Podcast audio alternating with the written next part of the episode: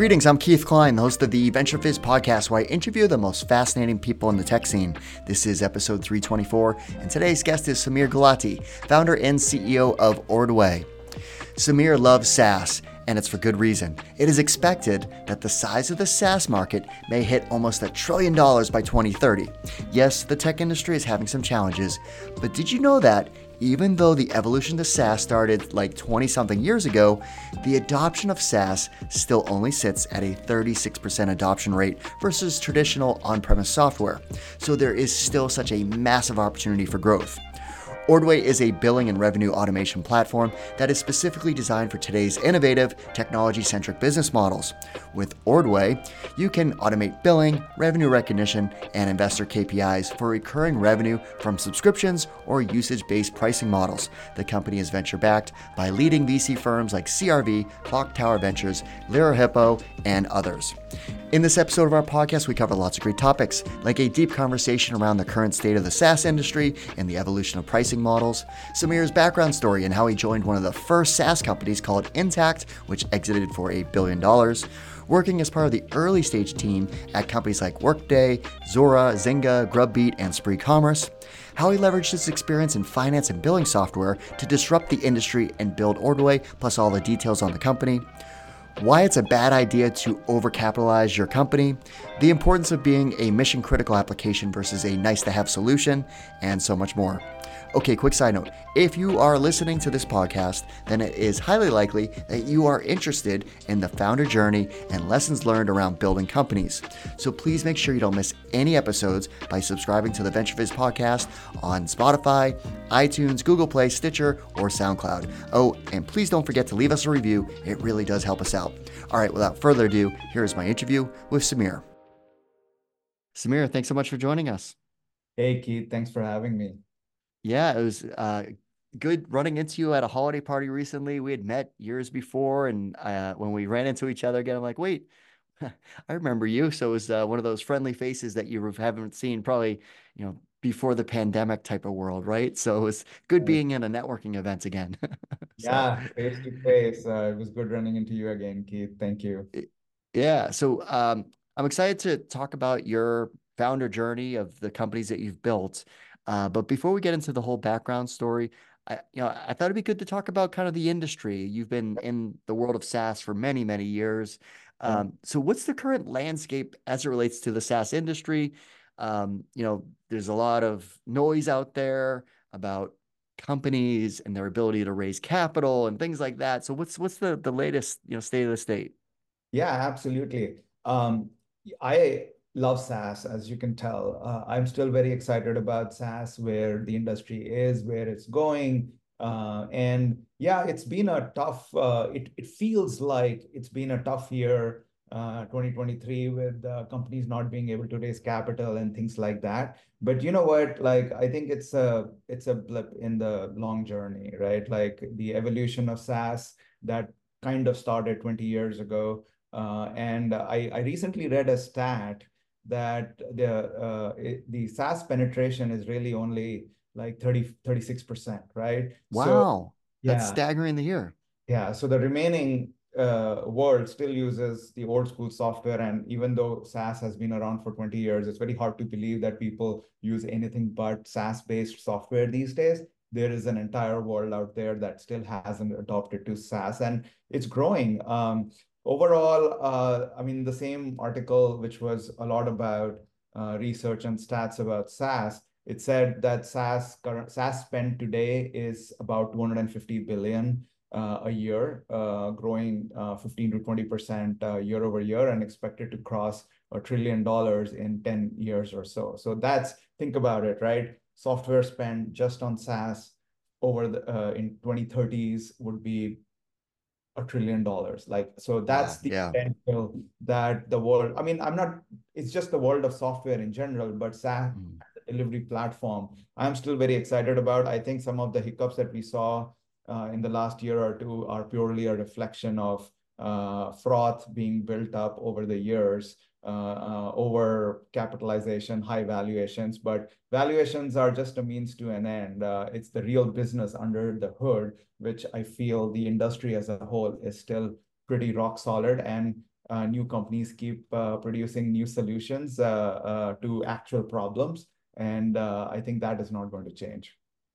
And and pricing, how companies you know charge software companies charge for their SaaS products has been evolving too. I mean, you know, back in the enterprise sales model, it was a big enterprise license that you would buy, and then with SaaS became more subscription based. But now there's more usage based pricing models, right? So there's an evolution of how companies are charging for their product. That's right. And if you really think about pricing, right, uh, pricing is also a means to an end. It's about how do we, uh, as vendors, make sure that customers are paying for value, right? Like, and it has evolved over the ages, like good old fashioned uh, on premise license, like a one time huge license fee to uh, when when the world moved to SaaS, it kind of lowered the barrier that you may not want to pay a huge enterprise license fee upfront. You pay it over time, and it made it easy to get in the door in a way, right? Uh, usage-based pricing also has been around in the world of telecoms uh, quite a bit. Like telecoms of the world have been using this uh, pay-as-you-go model. The, you pay for number of minutes at first or gigabytes. So software is now warming up to a similar pricing model. And if you really think about it, it really lowers the barrier to entry.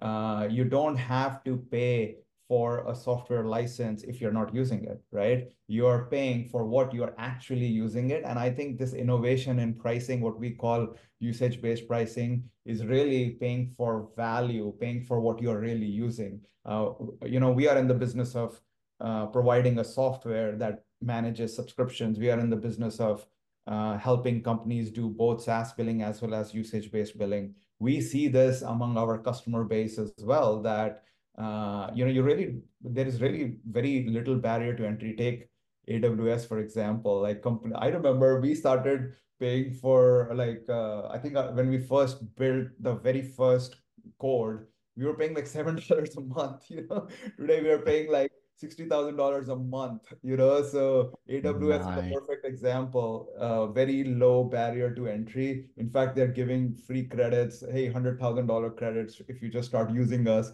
Uh, you think, oh, wow, 100,000 credits, but it goes by fast. Uh, and mm-hmm. now uh, for companies like us, AWS is one of the largest spends. So it's really an innovation in pricing as to like re reducing the barrier to entry and making the potential customer feel like you're paying for value. Uh, and uh, net net, it's a huge advantage for uh, software companies to move to this model. All right, well, let's rewind the clock. So, uh, where did you grow up? What were you like as a child? That's a very uh, loaded question. Uh, I grew up in India. I uh, I'm an army brat, my uh, father was in the uh, Indian Army, so we moved about uh, quite a bit growing up. You know, I lived different army towns uh, here and there, uh, but it was great. Uh, you know, it's it's fun to. It's a good experience growing up when you when you have to move. Like some people might think it's a pain, but I actually really enjoyed it. you know, it broadens your horizon the more experiences you have in life, and I think my upbringing as an army brat uh, gave me a little bit of that. Uh, what was I as a child? that also is a very loaded question. Uh, I think my parents would probably disagree with uh, my answer, but I would say I was um, still pretty driven back then as a child, still very go-getter, uh, and I think that has shaped my views in life uh, and who who I am today. You know. Well, you studied computer science. So how how did you get your career started?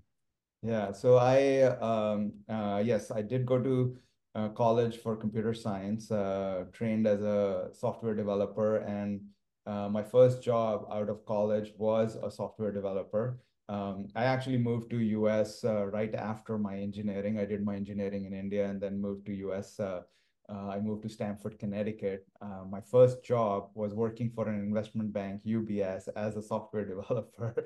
uh, you know, it was fun, uh, and uh, those were the heydays of investment banking. Uh, um, it was pre dot com bubble era, and investment banking was. I mean, everything was high. You know, like this is cyclical. We're just talking about a SaaS lull over 2023 this is uh, the dot com era in 1998 as my first job, and things are on a high. And I joined an investment bank. Even the investment bank was on a high uh, during those two years that I worked for them. Yeah, I mean, I remember that time frame well, the 98 to 2000 time frame. Then obviously things changed. But along with those changes, so your next stop was one of the first SaaS companies, right? Yes. So I think uh, uh, investment bank certainly was a good start for my career, but being a software person, I definitely wanted to be in the world of software. Uh, and I ended up moving to the Bay Area in California, in San Jose, uh, joined Intacct as a very, very early employee, you know, almost a founding employee. Uh, and yeah, I think that at that time, the word SaaS did not exist. You know, like if you look at ASP, right? Yeah, Application so, Service Provider. Yeah, it's basically uh, yes, we were moving to the cloud as we say it today, but back in the day, the terminology that people used was oh, hosted software or internet-based software. Like those were the terminology uh, being thrown around. And if you really think about where the word Intacct comes from, it's internet accounting, right? So, ah, okay. Intacct. So it's uh, quite interesting that, uh, and you know, like if you look back to the year 2000, there was Salesforce, there was NetSuite, there was Intacct. Maybe there were a few other companies that, uh, you know, in the in the days trying to do different things because there was a huge movement, huge revolutionary movement in the uh, business of software moving to what we call cloud today. Uh, but uh, it was very, very early days of SaaS, and I uh, feel lucky and honored that I got to play a role and get into the industry when it was just, you know, in, in its basic stages. All right, so Media Unplugged, was this your first foray into actually starting your own company?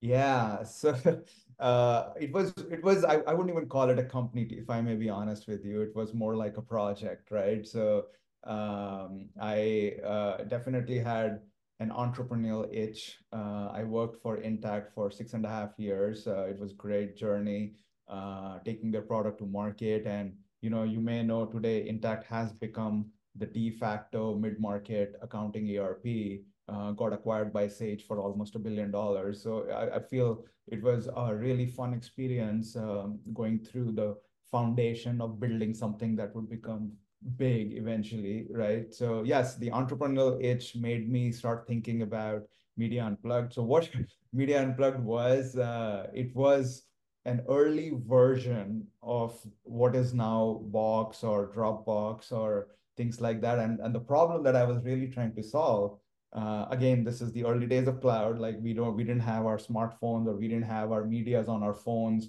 like we do today, or there was no cloud storage that you could access your data the way you wanted. What I was trying to solve is a personal problem that I had all this music stored on my computer at home. How do I access it while I'm at work, when I'm working? Like just, you know, like you just have to take the files separately with you and you have two different uh, copies of the file on two different computers. I was just trying to solve a personal problem, and I built a, uh, uh, an app uh, which would allow me to access my files that are stored on my computer directly online, right? Like early, I had an early version of a smartphone, one of those big Nokia phones, you know, like you could mm -hmm. flip open and access over the internet. So I, I was, it was an experimental project, but yeah, I mean, if I had uh, you know, every entrepreneur has to make mistakes to learn what is right and so forth. My mistake at the time was I couldn't, I, I, I didn't have the foresight of the Dropboxes of the world that this could become a huge online storage uh,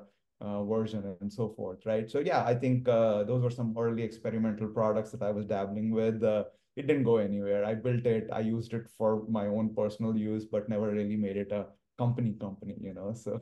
Yeah no there's definitely entrepreneurs trying to solve that problem. I've, I've talked to some others where you know it's like okay you have all your music your movies all your digital media your photos uh, before everything was in the cloud and spotify's and netflix existed that there was going to be a hub in your basement probably where you could store all this large file data and consume from your tv or uh, whatever stereo or whatever. So it was interesting to see how it eventually turned out. Because even Steve Jobs said people want to own their music, right? Right. You know, not rent think, it like uh, we do now. I think um, uh, uh, folks like Aaron Levie from Box, they obviously cracked the code early on and uh, got rolling. Uh, and I'm mm-hmm. super excited. Like nowadays, we don't even have to think about this. It's everything yeah. is in the cloud. We access uh, our files from anywhere, our music from anywhere. It's uh, fascinating, you know. But yeah, it was it was a fun side project in a way. All right. So, so what did you do next? so i uh, decided i need to get a job right like this was a this was a little bit of a experimental project and i was doing some miscellaneous consulting at the time uh, so uh, i've always been excited about finance software office of the cfo my entire career has been about uh, solving problems for the finance team i ended up joining workday workday was a pretty small company at the time too uh, uh, less than 100 employees in Walnut Creek, California. Workday also has grown and scaled to become one of the largest uh, SaaS providers in the world, 70 billion in market cap, 20,000 employees. So another fun journey that I got to experience in the early days. Uh, Which again, I mean, a company that was founded by PeopleSoft, right? Executives that, or the founder of PeopleSoft, right? Went on to do Workday, right? Yeah, I, I think uh, um, um, their journey is also quite fascinating. Talk about founder journeys, right? Like um, uh, PeopleSoft got acquired by Oracle in a hostile takeover. Uh, Workday was, uh, I mean, some may argue was like uh, built in vengeance, but it was a great business to start with, right? Like uh, right. they were already thinking about this inside PeopleSoft of moving software to cloud, and the timing was perfect the world is moving to the cloud and uh, ERP softwares are slow to move and adapt. Uh, so good timing and uh, obviously the perfect team to do this. All right, what happened next? So I ended up, uh, so billing has always been uh, a passion of mine. And I think I would say that's when I truly took the plunge into the world of billing.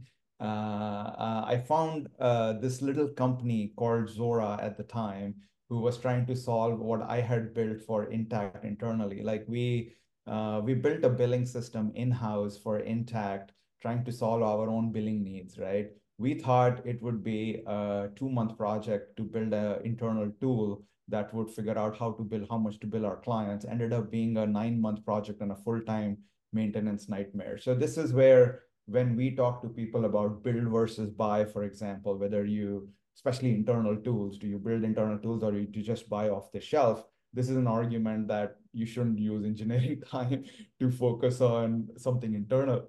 Engineers are expensive resources and they should always be used to build uh, commercial products that you're selling in a way, right? So this is where I saw this little company trying to solve the problem. I got excited uh, when they reached out to me and I met the uh, CEO. I got even more excited and uh, decided to go join them. Uh, and Zuora was the first uh, subscription billing platform at its time. Uh, um, uh, early days of subscription billing, and yes, again, a trend in software as the world is moving to the cloud. The need for cloud billing, subscription billing in particular, just uh, went up. Even we saw this in the consumer world, uh, like in the Netflixes of the world, right? Netflix uh, prior to Netflix, people used to just like buy DVDs, right? Like nobody buys DVDs anymore, right? Like right. so, it was yeah. a complete shift of paradigm and uh, disruption of an entire industry by simply moving to a subscription model. So uh, when when companies started moving to subscription models, there was a billing need, and Zuora was well placed,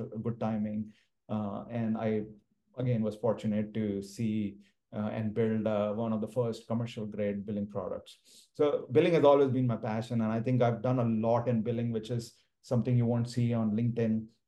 Uh, I've also, in the early days, uh, met with the founders of Recurly, for example, and uh, spent some time with Aria Systems uh, to help them think through their billing needs and so forth. So I've generally, even before I started Ordway, and we'll come to that, I it's just a passion that I've been pursuing. In fact, uh, how I so you know one of the next jobs I took was with Zynga, which is really a gaming company. The entire uh, uh, shift to me trying out a consumer product when all my career I worked for enterprise uh, software was really about billing. You know, like one of the things that I saw in the world of billing, we had a lot of gaming customers. You know, uh, and the, the kind of billing they used to do in the world of gaming was quite fascinating. So I uh, that's how I started looking into the world of gaming. Uh, and at that, that time, I also moved to uh, DC from the Bay Area. So I left Zuora to move to DC for family reasons and uh, started looking at, okay, what else uh, to do next? And because of my increased interest in the world of gaming, especially around their billing needs, I found Zynga and ended up joining Zynga. And this was a little bit of a shift. I wanted to try out what it is to be a product owner of a consumer product rather than an enterprise software uh, and uh, got to experience some fun uh, uh, uh, yeah like games are fun from the outset outset but it was fun to take a consumer product to market and see how you know in enterprise softwares you have like a few hundred customers but in the world of gaming you have millions of customers and the game that i uh, got to build and take to market, uh, Frontierville, it was called. Uh, it's no longer there, which is also the nature of consumer software. It shuts down after a while. in the in the case of games, I think the average lifespan is one year. The game exists for a year, and then the next game has to fulfill the revenue. So that's that was my journey at Zynga, uh, learning how to take consumer products to market, thinking uh, how to do product management for uh, mass uh, scale user base of 37 million monthly users, uh, you know, the A/B testing and figuring out what their needs are and so forth. And what do you think you gained from that consumer experience of scaling to 37 million yeah. monthly active users? Because that's obviously, like you said, different from what you were doing. Well, the first thing I learned from my experience is how much I love enterprise software. and how much I wanted to go back to enterprise software. So it was it was good learning overall because uh, when you are talking about that level of scale of users, uh, you can't just talk to a customer and figure out what their needs are. Like you have to rely on data. You have to rely on data to tell you a story about what your users are asking for and how do you make decisions based on that data. But yeah, I think personal biggest learning was I want to go back to enterprise software because that's my passion. Mm-hmm. All right. So what happened next? So uh, after I left Zynga, I uh, again entrepreneurial itch has always been there. I uh, looked into solving another problem for restaurants, uh, and uh, uh, one of the problems still exists today. To be candid with you, is the amount of time it takes to close out your tab at the end of the meal, basically, right? So I came up with an idea, and I built this app with the help of a few developers that we could. Um, uh, just manage our tab. Like, I mean, now with COVID and everything, you see this barcode in on the tables and people scan their menus. You could theoretically even order from your phones nowadays. Uh, uh, but it was, again, a little bit ahead of its time, right? Like uh, the, the success of products and businesses, right place, right time, a little bit ahead of its time in a way, I would say. Uh, and the other challenge that this is a lesson for all founders. Uh, you know, we I'm a tech guy, I'm a product person. You can build a product, but you really need to know how to scale and distribute to grow a business, right? I think in the in this case, uh, we are selling to restaurants, and I'll be the first to candidly admit I did not know anything about how to scale and sell to restaurants, right? We had to figure all of that, but that's part of the entrepreneurial journey. You just have to figure things out, right?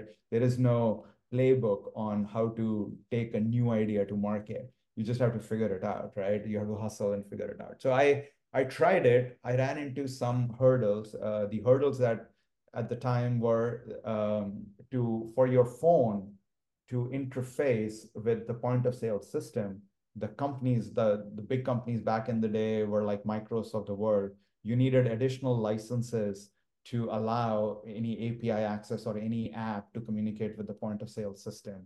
And that was a uh-huh. source of friction uh, between the restaurant and adoption of this because now they had to pay an extra fee to buy this license from the uh, uh point of sale company. So some of I learned right, like as we as we built the product, we were trying to scale. Uh, we learned that there are some sources of friction, and the right way to solve that friction is what the Toasts of the world have done. They created mm-hmm. I was just thinking that, yeah. Yeah, Toast figured out how to disrupt that whole world of micros and point of sale systems. So exactly. So I think that was needed for for what we were trying to do, we really needed a more modern point of sale system, which was more cloud friendly, API friendly, uh, and uh, and would allow us to build apps on that. So that was a learning too, where like I think uh, uh my learning was like a lot of people try to build apps on top of a platform, uh, but it's nothing like being the platform. Then you own your mm-hmm. destiny and you own the uh, ecosystem, and and frankly, some of those learnings we have applied uh, in our current journey at Ordway, um, and we'll get to that too for sure. So yeah, this was about there, and you know, like I, again, this was not really a company company. It was more like an experimental project. I kind of did it for three to six months, you know, built a product, uh, built a uh, set up a prototype in a couple of restaurants, but quickly learned the um, the shortcomings uh, that the industry had at the time to scale it, and realized I'm not the right person to do this, you know uh, and I need to go back to a good old software world of mm-hmm. software and do that. So that's where I found uh, Spree Commerce. Uh, it was a young company at the time. Uh, we were doing e-commerce automation. Uh, um, great idea. You know, like early days of Shopify was uh, uh, pretty much what we were trying to do as well. So we got acquired by First Data very early in our journey. Like we were like 20 people in the company, and we got acquired by First Data. And uh, as part of the acquisition, I was uh, uh, their VP of products for all global e-commerce initiatives, and I stayed on for three years helping them uh, build out. Uh, so First Data is a payments company. They, the whole thesis of acquisition was to build online products and take First Data to e-commerce. So that's the journey that happened after uh, Spree Commerce, and we got acquired by First Data, which is now Fiserv. Got it. Okay.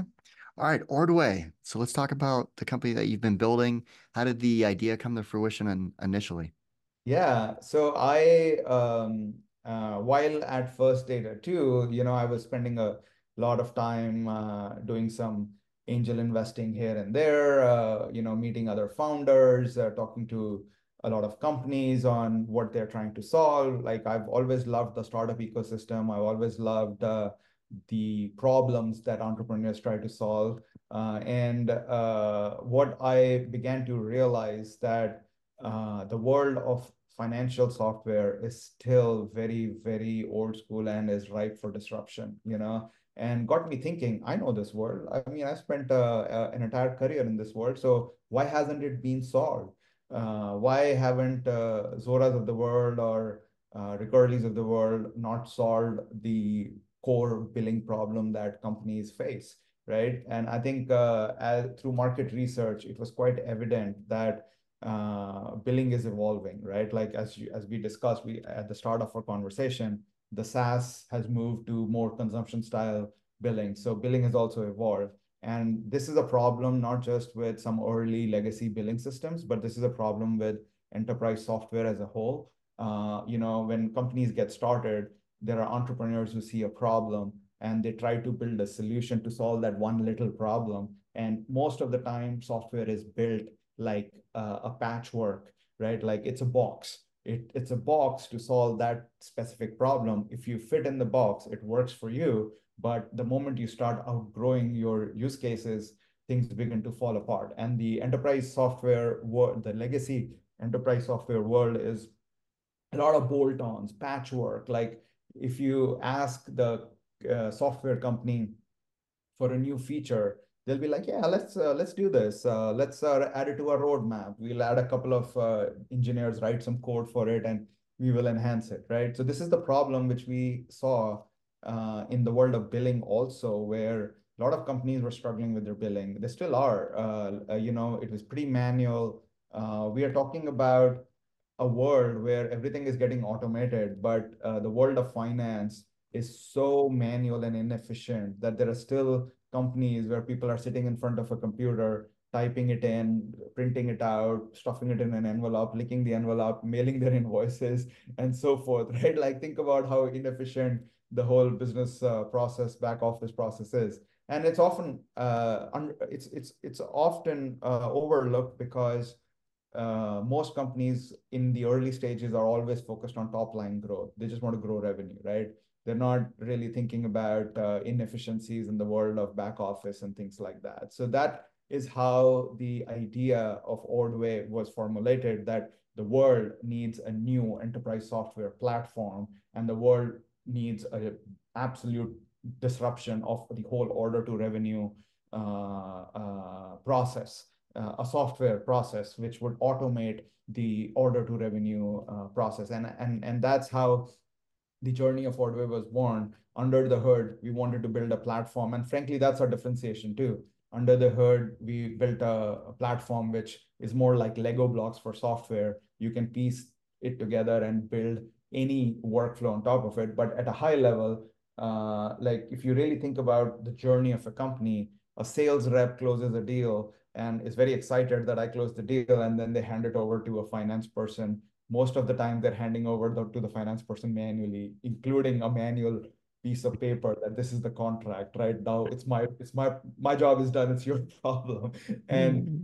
more often than not we see that the finance team struggles with that contract month after month. What was promised in the contract? How much to bill how to recognize revenue uh, what were the terms promised for payments like they're struggling and our vision is at a very basic simple level is like hey if the sales rep knows how the deal is going to be executed over a multi-year contract, why should finance struggle, right? So to some extent, our order to revenue starts at the time of sale. We plug it into sale. Uh, this is the real innovation and differentiation uh, we did. And as we talked about my journey over the last 20 years, the biggest learning was do something that you know well. And I really knew the domain of enterprise software, the world of billing, the world of uh, Office of the CFO software, and also how to distribute it. So I think we had all the bells and whistles to uh, uh, uh, create a company around this, and that's how Ordway was born. We we did a uh, uh, we found a few early customers to do beta with, and that's basically how. then after that, I went and raised capital and started scaling the business. And did you uh, start out with those initial customers like with a piece? Because obviously your platform does a lot now, but was it like, hey, we're going to focus on this initially and then start to broaden? Yeah, I think uh, to some extent, uh, the journey of our software was really driven by uh, the pain points that some of the customer early customers were facing, right? So we, mm-hmm. I set out with a really broad vision initially, uh, which may be the vision of the future too. But initially, it was a really broad vision that the entire ERP space is ripe for disruption. But that was a that is a more ambitious vision, you know. Uh, but after talking to a lot of customers uh, or you know a lot of companies, I did about thirty or forty market research interviews, if I may be honest, right? Like sp uh, speaking to friends who run companies or uh, executives uh, in the companies, like what is your pain point? And the pain point kept circulating around billing, about revenue leakage, about missed invoices, about incorrect uh, invoices, and especially subscription billing, like SaaS billing, recurring billing scenarios. And you then it really got you to think like, what, why uh, is this still a problem? So yes, the first version of the software, we had narrowed it down to just solve billing needs and find we kind of just built a company around it. And uh, I had um, uh, I had a couple uh, folks who were more than willing to be uh, beta customers. Uh, you know, like typical product management, we built out some um, visual uh, screens to show like, hey, this is how we would solve your problem, and validated the ideas before we wrote a single line of code. You know, and that's where I decided to just put in a little bit of money, hire some developers, start building, and we built an early working prototype, got some customers on it, and and we scaled from there. You know. And at what point did you uh, you know decide to raise your Series A? when we decided to uh, when we started getting customers through cold campaigns that's when i knew this was a real business you know like initially you ask people you know friends uh, hey, uh, do you have a pain point? Would you be willing to try the software out? And uh, uh, at there came a point where like, let's test our, uh, we have a couple of customers using the software. Let's go out and, uh, uh, you know, start getting more customers. So we did a marketing campaign around the country, reached out to a bunch of um, companies, you know, like typical cold cold outreach, uh, and we got a couple of responses back. In fact, the day we ran the campaign, I got a response back the same day uh, from a CEO of a company in LA that yes, we are having major billing problems. I would love to discuss, you know. And by evening, we were on the phone and we we hit it off. I mean, he, he they were a startup too. We were a startup, and as a founder to founder, we connected. Uh, and this was a complete cold outreach. Three weeks later, we had a signed contract uh, of 25k uh, year, uh, which was big at the time. You know, like like you know, first cold contract. It was a good start to the and you know they're still a customer and one of our largest customers today. They have grown uh, you know, multiple fold from uh, the early days of Ordway. Uh, so that's basically, uh, we got them and we got another company uh, based in New York. Uh, so we got three or four customers through our cold outreach. We're like, this is a real business. And we had revenue being generated before we even raised first outside capital. So that was our journey. Like when we went to investors and we showed, here is the problem we are trying to solve we have a real business, we have real paying customers, and not just friends and family. These are cold outreach uh, customers that we acquire. Uh, we did not have uh, too much trouble raising some seed capital to take the company further. Got it. Okay. So fast forward to where you are today, as far as you know, the platform and just overall company. Yeah, I think uh, it's been uh, it's been five and a half years now, almost six. We have a very mature platform. Uh, uh, we uh, we have we are a key player in the order to revenue space, or you can call it subscription management space. And you know, like we, I, I certainly view us as disruptors. We have certainly been um, um, displacing uh, some legacy software companies built two decades ago uh, and putting our software in place. But also, this world is so big the world of uh, billing spend alone is so massive that uh, uh, I feel super excited about the future of Ordway and where we can go uh, over the next few years. And what, like, what's like? There's obviously competition in the space. So how do you position yourself as it relates to you know other companies in the space? So I think uh, uh, a lot goes back to the foundation, right? Like um, if you if you look at the word billing, you would think that uh, why is billing a problem, right? Billing is not a new problem. Billing is a five thousand year old problem. Uh, you know, even five thousand year uh, years ago, you had to trade, you had to pay for things through different means, right?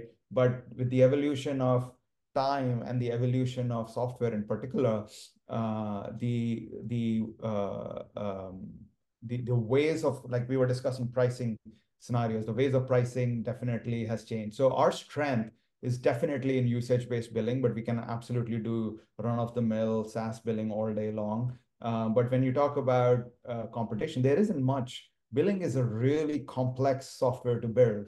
And you might think that a lot of people do billing, but like I was saying, a lot of people do point solutions, right? There are a lot of companies who have solved one problem or the other. There are a lot of companies who would simply try to solve a Netflix style billing, $5 a month plan, 10 like, or in other words, direct to consumer subscription billing, right? But in the world of B2B billing, there are just three or four names we keep seeing over and over again. There's not a whole lot of noise, which people don't understand because they just think, oh, billing maybe like a lot of people do billing, right? Even ERP companies might say they do billing, but they don't really do billing. They mm. you can sit in front of a computer, you can type in an invoice and send it out, but then you can do that with uh, our ten dollars a month software too. So we are in the world of automation. I think that's our differentiation and what makes us different from some of the noise or some of the competitors out there is really the flexible framework that we have built. Like I was uh, sharing earlier, uh, we can solution any workflow. We challenge the world. Come to us and tell us what your current software or current process is not able to automate for you, what remains manual and inefficient, and we can automate it for you. So that's our message to the world and challenge to the world. Come and challenge us, and we will show you how our software will be used to automate your world. And that's quite a bold statement, and we have successfully uh, got hundreds of customers now you know paying us. And like if you think about what we do we are a mission critical software right? Like we sit in these uh, at the center of a company's back office operations. Like if billing is not working the business is not working right? So uh, and as a startup initially you have to build that brand you have to build that credibility. But now we have uh, billion dollar companies, publicly traded companies using Ordway as their mission critical billing backbone to solve uh, order to revenue. So uh, we are very proud of what we have built and continue to build and move forward. And I think that is really what has differentiated from the noise, our ability to customize. And frankly, there's a lot more to do. Like I think, uh, you know, we are in the, we, we, there's so much buzz around AI and we have barely scratched the surface on the potential of AI in the world of billing. So there is uh, a lot that we still have to do. Uh, you know, this is just the beginning, in my opinion. Yeah, I mean, obviously the AI buzzword is everywhere, but the use case for what you're building certainly seems very logical. Yeah, yeah, absolutely. Um, and I think um, uh, the, the the name of the game for us really is automation, right? Like uh, we we have companies who have been able to scale their businesses from 10 million in ARR to 200 million in ARR without adding too many more people in their finance back office team, right? Like, so that's the promise. If you think about it, uh, you're paying for software to automate something, but you can really scale the business and be more efficient uh, and don't need an army of minions to really uh, send your invoices out, collect money on it, uh, and recognize revenue, you know, the uh, and your analytics, the whole nine yards. All right, so we talked about some of your lessons learned from past companies, consumer. So what um, what have been some of the biggest lessons learned while building Ordway? Oh boy, that uh, can be a book in itself.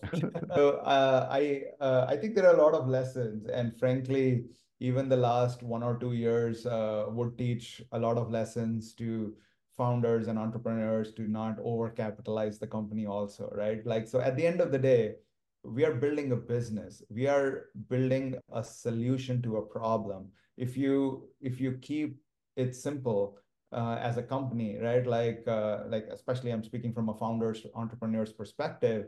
Uh, we saw a problem, we went after solving that problem, right? Uh, like, uh, like you have to get certain unit economics right before you go out and raise hundreds of millions in venture capital and start spending like there is no tomorrow, right? Uh, because like we saw in the last year or two, there will be tough times and that capital will evaporate, right? So focus on building a, a, core business, focus on building something that your customers absolutely love.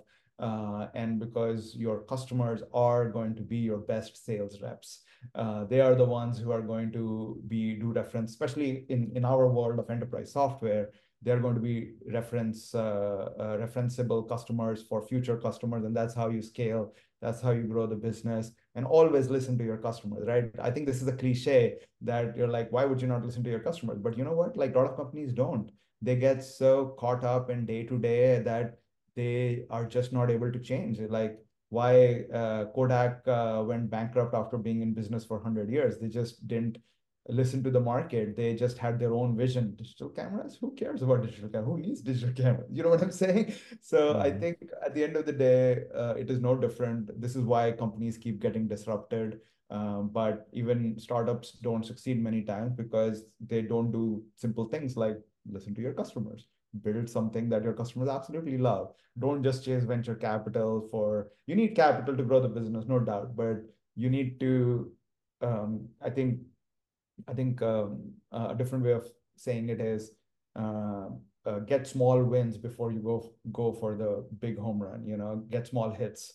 uh, and before you decide to swing it out of the park, basically. Well, I think another key point that you brought up in a very subtle way, but I wanted to highlight is you said we're a mission critical application. There's lots of software out there that when CFOs, controllers are looking to slash budgets, there's a lot of stuff they can just be like, get rid of that, get rid of that, get rid of that. Not a mission critical application though. Yeah. So that's definitely in our favor. We are a sticky software solution. Uh, if we do a good job, there shouldn't be many reasons to rip us out. Uh, and uh, doing a good job is also listening to your customers and being there for them when they need you uh, you know and i personally also am never afraid to get on a plane to go see a customer if i sense there is a little sensitivity you know or even without you know just to build the relationship all right well you had mentioned that you uh, have been involved in making your own angel investments. So, how did you get involved in doing that? And what advice would you have for others in terms of dipping your toes into uh, the angel investment waters? Sure.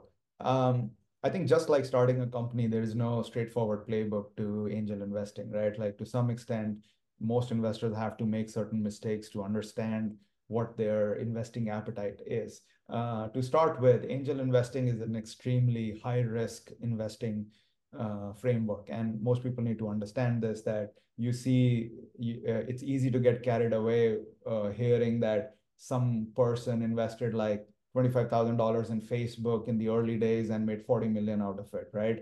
That's those are rare and um, uh, you, that's just luck, dumb luck. That's like playing the lotto, right? So uh, angel investing, uh, you have to go in with the mindset that uh, yes, there can be huge returns, but it's also high risk. Uh, you should be willing to put only that amount of capital that you may not may not see ever. You know, uh, even if you see a return on that capital, it'll be years before you get a return on that capital. So uh, certainly go in with the mindset that uh, this is not some money that you need, uh, and you could be wise about it. Like, don't you can't go into angel investing with just hey, I'm going to do one angel investing and hopefully I get 40 million out of my $25,000 investment. You have to have a diversified portfolio, right? Like, uh, like think how VCs think, how uh, professional investors think. They don't put money in one company. They so you start with like, what is your appetite to do angel investing? How would you carve out that portfolio among a series of companies? uh, and then what is the kind of company you would be comfortable investing in you know like i i'll i'll, I'll be candid about my uh, my appetite of investing too and everybody has different appetite of investing right i started off angel investing and i was investing in a lot of very very early stage companies uh, and early stage companies are the most uh, mo most risky companies right? Like they're the ones who are still dabbling with ideas. They may not go anywhere and so forth and things like that. I i learned about my own risk appetite in some from some of the early investments and i no longer do very very early stage uh, in uh, angel investing. I actually wait for companies to hit certain milestones have some revenue uh, proof. So you, yeah you get in at a higher valuation but it's less risk uh, it's less risky. Let's put it that way. At least they have a real business at that particular point. Your return would be smaller but maybe more guaranteed. So that's where you need to learn about your own risk appetite as an investor which is why even in the world of professional investing you see certain firms focused on very early stage investing and certain firms focused only on very late investing right so it's all about uh, a model a risk appetite that everyone builds out uh, and I, over time, have built out my own risk appetite on what I'm comfortable with. Now you're based out of the Washington D.C. area. So what's the startup scene like down there? Yeah, it's uh, it's growing. It's not uh, as big as what you hear in San Francisco, New York, or Boston, but it's still a very vibrant uh, tech community. Uh, you know like the tech community here has its roots in def, uh, defense contractors right like there's a lot of business here in defense contracting but uh, that also leads to innovation that also leads to startups and um, uh, and certainly um, uh, I like in the 10 years that I've been I've been in the DC area for 14 years uh, in the last 10 years or so I've certainly seen the ecosystem take off there are a lot of people like me who came from Silicon Valley over here, excuse me, uh, from Silicon Valley here too. But uh, you know, there are smart people everywhere. Let me put it that way. So there, there's uh, there are smart people everywhere who are going to try and uh, solve uh, problems and build solutions to those problems. So it's it's growing quite a bit, and we have seen some really big companies come out of the DC area too in the last few years. Still, I would say it's smaller than the big cities, but uh, it's it's uh, it's it's good. How about a book or podcast recommendation for for other founders? Yeah, you know, um, um, two of my favorite books are like I, I read a lot of business books, but uh, two of the books that I read early in my life or career have stuck with me. They're they're not recent books, but they've stuck with me. I think one of them is uh, Tipping Point from Malcolm Gladwell. Uh, I actually use that book as uh, a coaching guidance even for my employees. Like there are a couple of concepts in the book that he talks about. Uh, a concept of 10,000 hour rule. Like you don't really become an expert in anything until you have put 10,000 hours into it as an example, right? So I really like that book, uh, Tipping Point uh, by Malcolm Gladwell. And another book that I read, uh, I've read it, that book multiple times is Seven Habits of Highly Successful People. Uh, it's a very old book, uh, Stephen Covey's book, but I just love that book. And the principles of that book are quite foundational. All right. What do you like to do for fun outside of work? Oh, you know, there is not much time for fun as a founder, CEO, but I, uh, but you got to have a balance. That's true. I have a small family. I have a wife and uh, an 11 year old daughter. So I spend a lot of time with the family and uh, I like playing golf uh, whenever I can. It's hard living in the city. You have to. It's a. It's a. It's a game that requires a lot of time investment. But whenever I can, I love to do that. Um, so yeah, like just the usual. You know, go out for dinners with family, hang out. Um, you know, the usual. Very cool. Well, Sameer, thanks so much for taking the time to walk us through your background story, obviously all the great companies that you've been involved in, of course, what you're up to now with Ordway, and all the great advice. Yeah, thank you, Keith. Appreciate having me, and uh, I enjoyed the candid chat.